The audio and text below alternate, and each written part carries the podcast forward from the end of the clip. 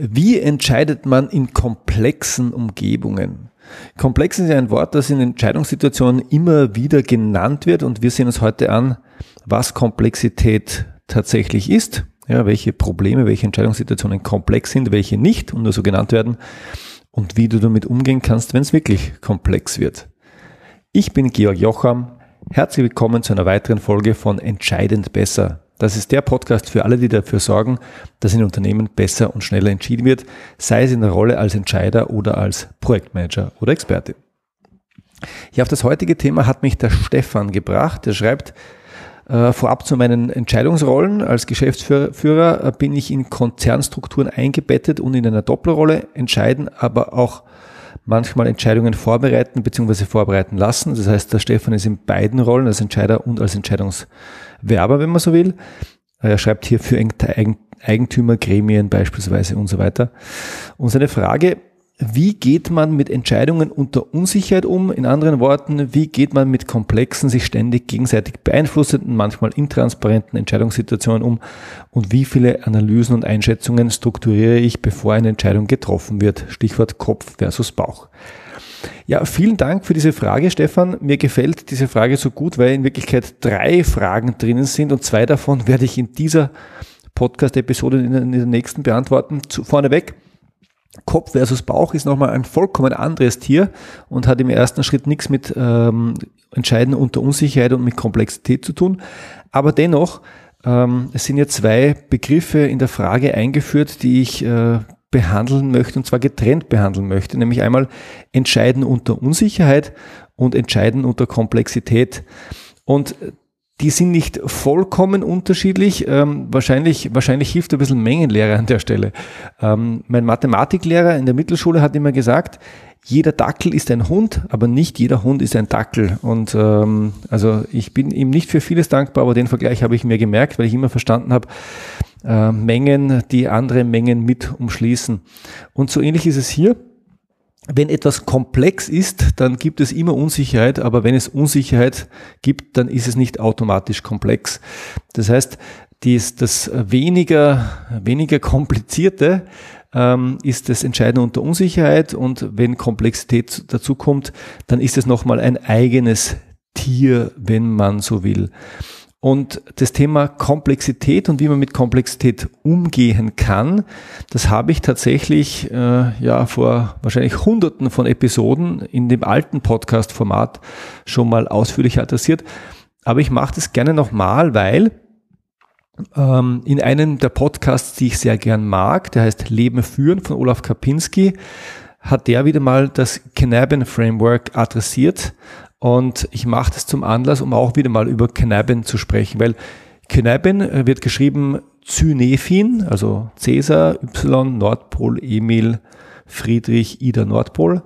Cannabin, Cynephin ist ein Framework, das ähm, ja, Probleme, Entscheidungssituationen äh, strukturiert und das dabei hilft zu erkennen, ob etwas komplex ist oder nicht und das auch Handlungs ähm, Möglichkeiten für komplexe Probleme oder jede Art von Problemen aufzeigt. Und ähm, nur damit du ein Gefühl hast, du kannst es gerne googeln. Wenn du, wenn du googelst Cannabin Framework dann, oder Dave Snowden, das ist der Begründer und Erfinder des Cannabin Frameworks, dann siehst du ein, ein, also ein Vier-Quadranten-Modell, das normalerweise mit ein bisschen unscharfen Linien gezeichnet wurde, als Signal, dass es nicht alles ganz hart abgegrenzt ist.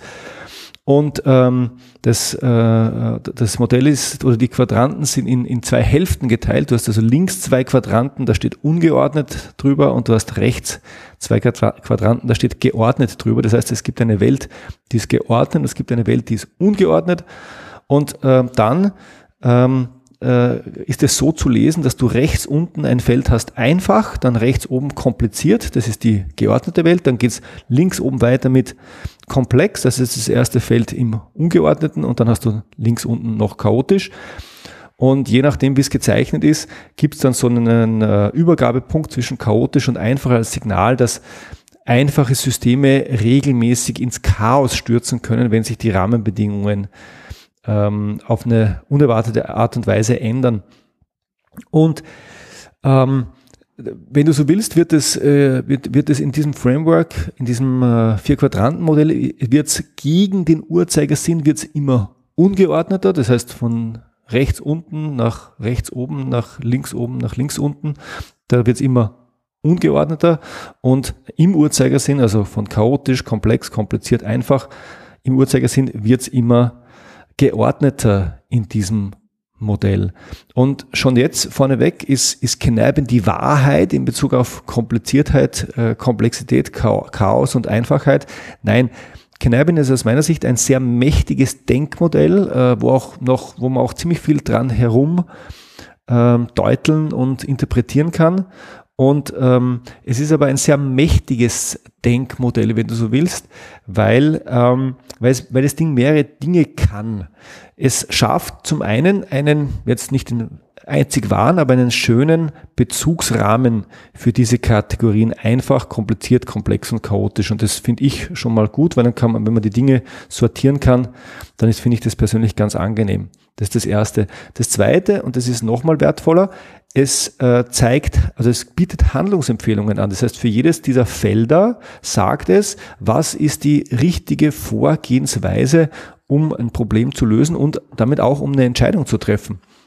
Hm, der dritte Punkt, warum ich Canabin ganz gern mag, ist, weil es, eine sehr schöne Unterscheidung zwischen kompliziert und komplex ähm, anbietet. Das, da gibt es auch andere Modelle, aber Canabin mag ich da besonders gern. Und ähm, mir gefällt das Canabin Framework noch aus zwei weiteren Gründen sehr, sehr gut. Und der erste ist, ähm, äh, illustriert sehr, sehr gut, ja, wie das Leben sich entwickelt, wenn man es leben lässt, nämlich immer gegen den Uhrzeigersinn, äh, oder man könnte auch sagen, immer vom Geordneten zur Unordnung. Ähm, und ich weiß jetzt nicht, ob du irgendwann mal mit Thermodynamik in Kontakt gekommen bist, aber es gibt ja den berühmten ähm, zweiten Hauptsatz der Thermodynamik habe ich irgendwann an der Uni mal gelernt und der lautet, in einem geschlossenen System steigt die Entropie. Und die Entropie ist nichts anderes als ein, ähm, ein physikalischer Begriff für die Unordnung. Das heißt, in jedem System, äh, nimmt die Unordnung tendenziell zu. Und das ist auch das, was wir beobachten können. Wenn du ein System, wie zum Beispiel ein Unternehmen oder eine Gesellschaft, laufen lässt, dann wird es immer ungeordnet, ja, wenn es nicht eine ordnende Hand in irgendeiner Form gibt. Und das ähm, findest du auch in vielen Unternehmen, wo das ähm, ja, nicht ausreichend geordnet wird und es niemanden gibt, der sich dagegen wehrt. Da da äh, ja, das tendiert dann von einfach zu sein, kompliziert zu werden ähm, und dann in Richtung komplex abzudriften. Und das ist dann meistens nicht schön. Und was man an Cannabin noch ableiten kann, ist nicht nur das, wohin sich das Leben entwickelt, sondern auch, man kann an Cannabin sehr, sehr gut illustrieren, was ein Unternehmen eigentlich tun soll und auch Staaten oder Gemeinschaften von Menschen tun sollen, nämlich die sollen im System immer in die andere Richtung drehen, nämlich die sollen immer in Richtung von, vom Komplexen zum Komplizierten, vom Komplizierten zum Einfachen, wenn es denn möglich ist. Und ähm, da kann ich vielleicht, vielleicht nochmal eine eigene Episode zu machen, aber tatsächlich in einem Unternehmen ist es deine Aufgabe, möglichst viel in Prozessen abzubilden und möglichst einfach zu machen. Warum? Wenn du es nicht in Prozessen abgebildet hast, dann muss die Intelligenz woanders sein, nämlich in den Menschen. Und äh, dann hast du automatisch zwei Probleme, nämlich du brauchst automatisch sehr, sehr teure Menschen, man nennt die auch Experten und Expertinnen, um, ähm, um die, die, die Themen durchzuholen. Und das zweite ist äh, Stichwort Fachkräftemangel. Wenn du, wenn du für alles Experten brauchst, dann äh, wird es schwierig, die entsprechenden Leute zu finden.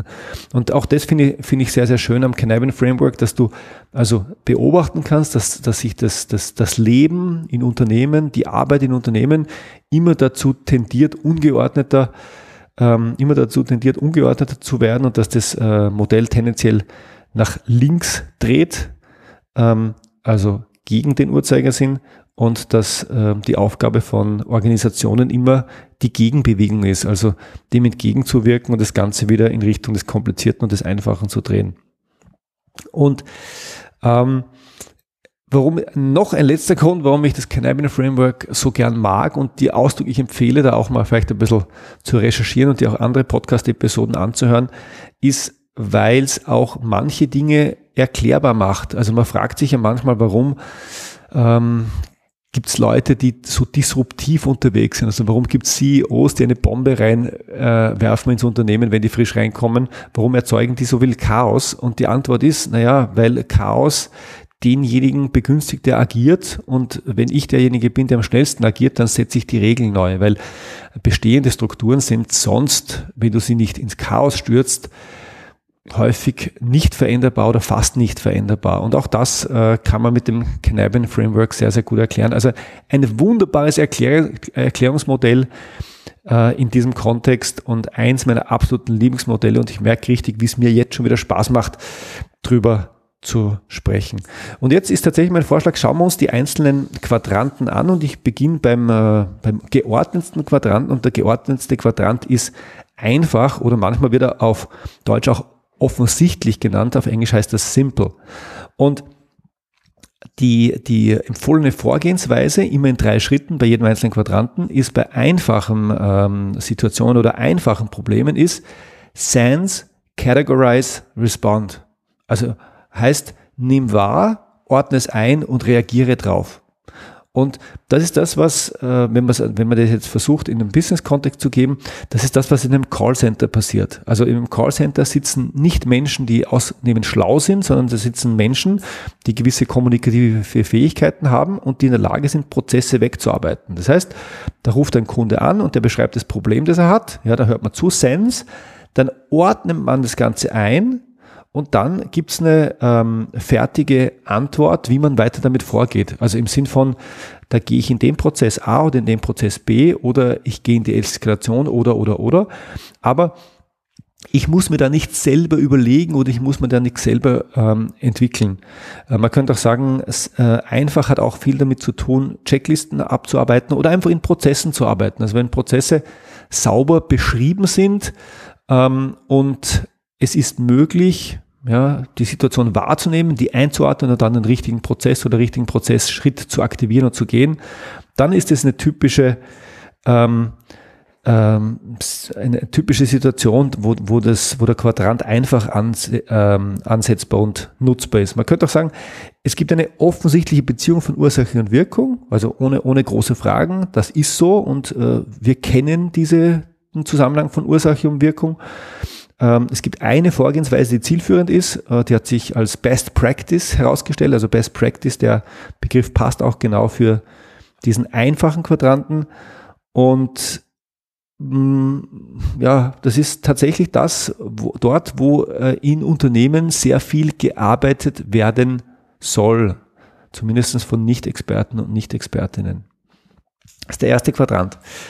Wenn es jetzt komplizierter wird, dann rutschen wir in den nächsten äh, Quadrant und das ist der äh, Quadrant kompliziert.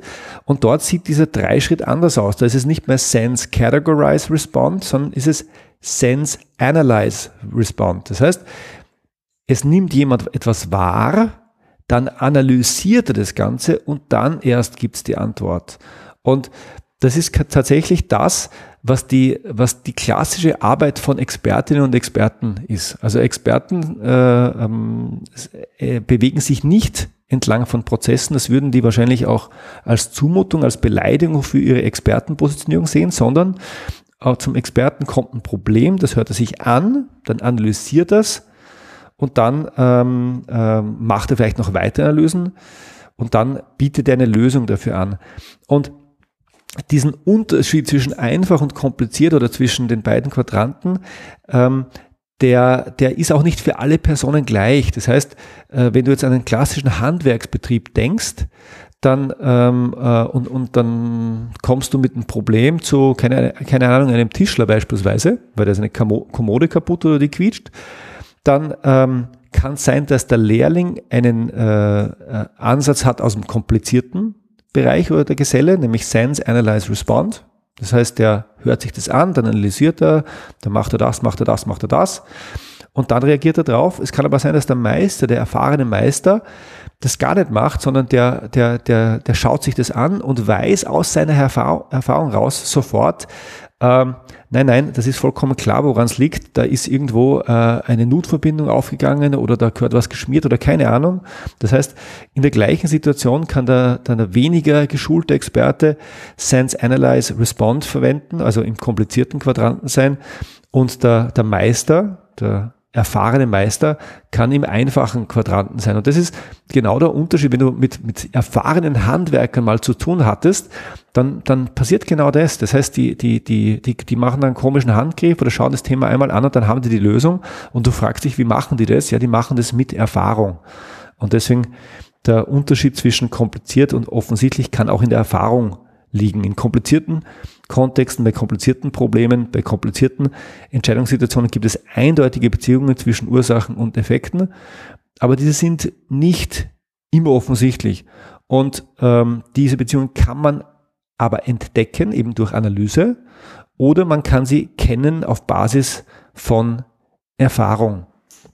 Und ähm, nach meinem Dafürhalten sind sehr, sehr, sehr viele Probleme, mit denen wir zu tun haben, im normalen Businessleben genau solche Probleme. Das sind komplizierte Probleme. Ähm, die kann man aber ja, vielleicht nicht, nicht bis zum letzten kommen, aber zum aller, allergrößten Teil mit Analyse und ähm, ja, einer sauberen Analyse und ein paar schlauen Fragen und dann weiter analysieren, kann man dafür Lösungen entwickeln. Also ich glaube, die meisten Herausforderungen, mit denen wir es zu tun haben, da eignet sich tatsächlich diese Vorgehensweise.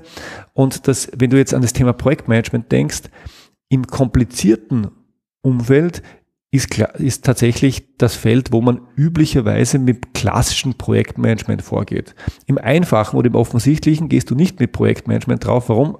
Es gibt keinen Projektbedarf. Ja, es gibt ein Problem, das gehört gelöst, das gehört nur wahrgenommen, eingeordnet und dann abgearbeitet. Dafür braucht es kein Projekt. Also Projektmanagement kann eigentlich nie im offensichtlichen Quadranten sein, aber das klassische Projektmanagement ähm, passiert im komplizierten Quadranten.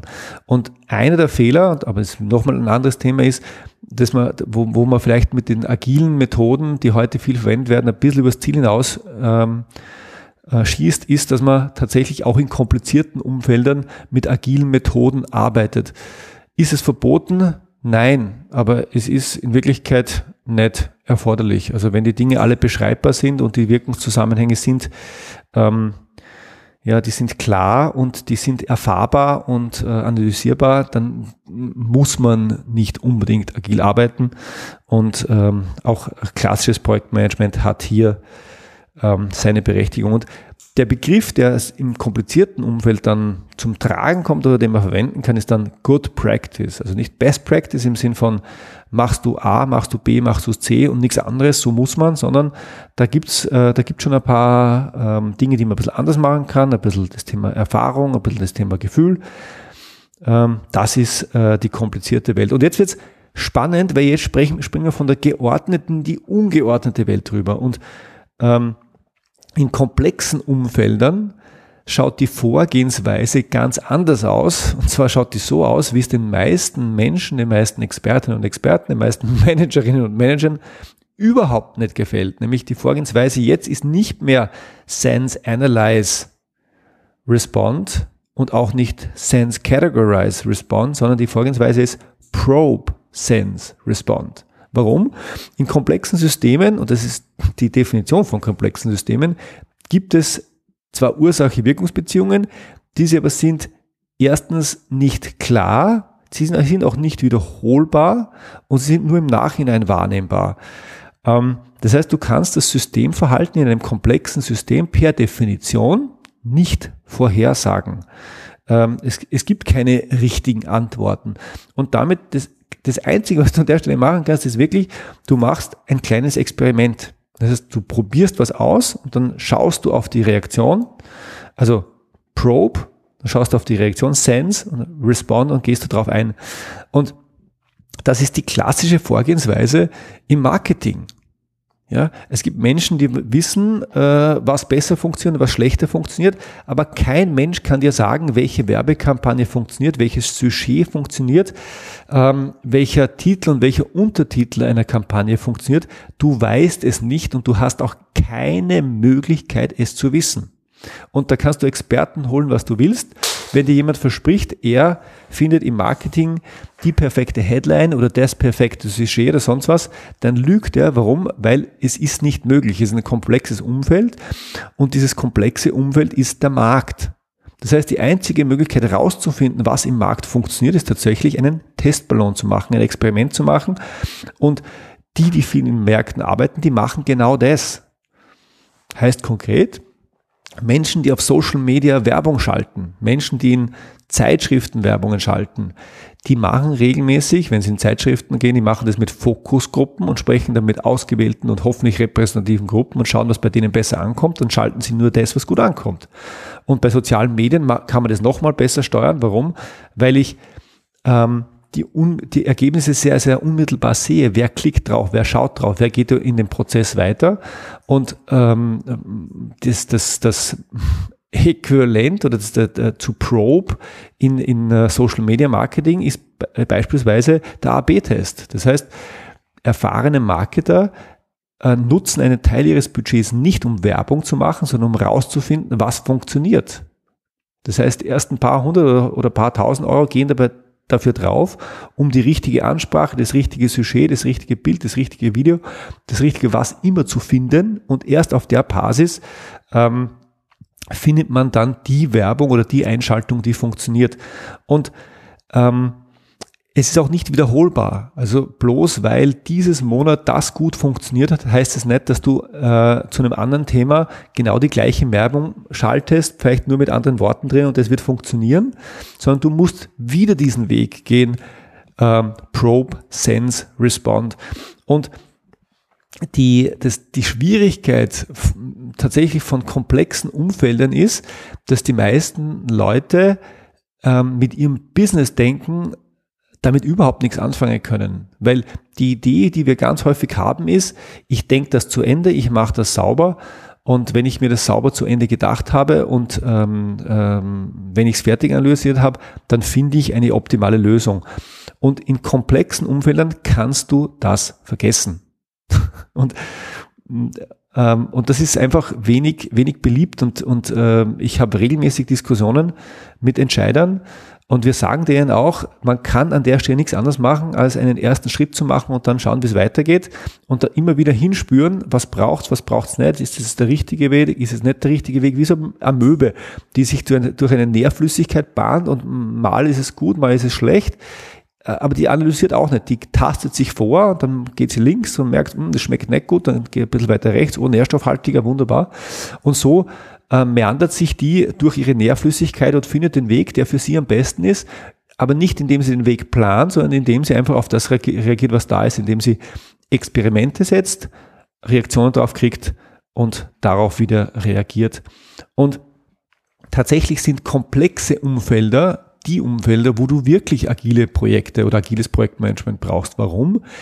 Weil du einfach viele Dinge nicht vorhersehen kannst. Das heißt, wenn es in Projekten darum geht, Dinge für Kunden zu bauen, ja, da sind wir wieder beim Thema Markt, und es ist nicht vollkommen glasklar, was der Kunde wirklich braucht und womit er zufrieden sein wird, weil, weil es zum Beispiel viele verschiedene Nutzer gibt, die das heute noch gar nicht artikulieren können, ähm, dann bist du regelmäßig mit einem agilen äh, Zugang sehr viel besser drauf. Warum? Weil du halt Stück für Stück Dinge entwickelst, die jetzt gebraucht werden und dann unmittelbar die Reaktion kriegst, brauchen wir das genauso, brauchen wir das weiterentwickelt, brauchen wir es äh, brauchen wir es anders oder brauchen wir es vielleicht gar nicht, wir haben uns getäuscht und dann schneidest du diesen Weg wieder ab.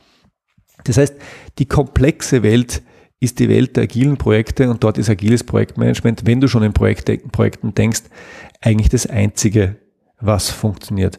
Und last but not least gibt's noch den chaotischen Quadranten und ähm, dort sieht die Vorgehensweise nochmal anders aus. Ähm, in chaotischen Systemen herrscht hohe Turbulenz, Ursache-Wirkungsbeziehungen fehlen. Es gibt viele Unbekannte, viele Entscheidungen müssen unter hohem Zeitdruck getroffen werden. Denke am besten an Umweltkatastrophen oder Emergency Room.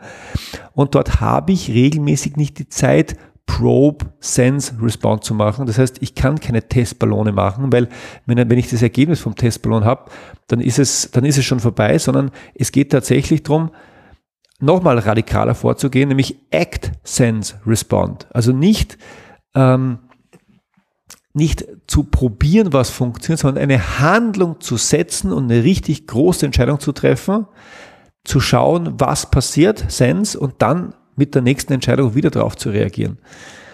Und ähm, ich mag nochmal, ich mag dieses ähm, äh, Framework sehr, sehr gut, weil es ein bisschen auch äh, klar macht, wie man in komplexen Situationen oder in komplizierten Situationen agieren soll und kann. Und weil es aus meiner Sicht auch ganz gut zeigt, die meisten Entscheidungssituationen sind keine komplexen Situationen, sondern die meisten Entscheidungssituationen sind eher komplizierte Situationen. Allerdings komplizierte Situationen, in denen du ja, unvollständige Informationen hast. Das heißt, wir haben, wir haben es mit Entscheiden unter Unsicherheit zu tun. Wir wissen nicht, was äh, die Konsequenz jeder einzelnen Maßnahme, jeder einzelnen Entscheidung ist.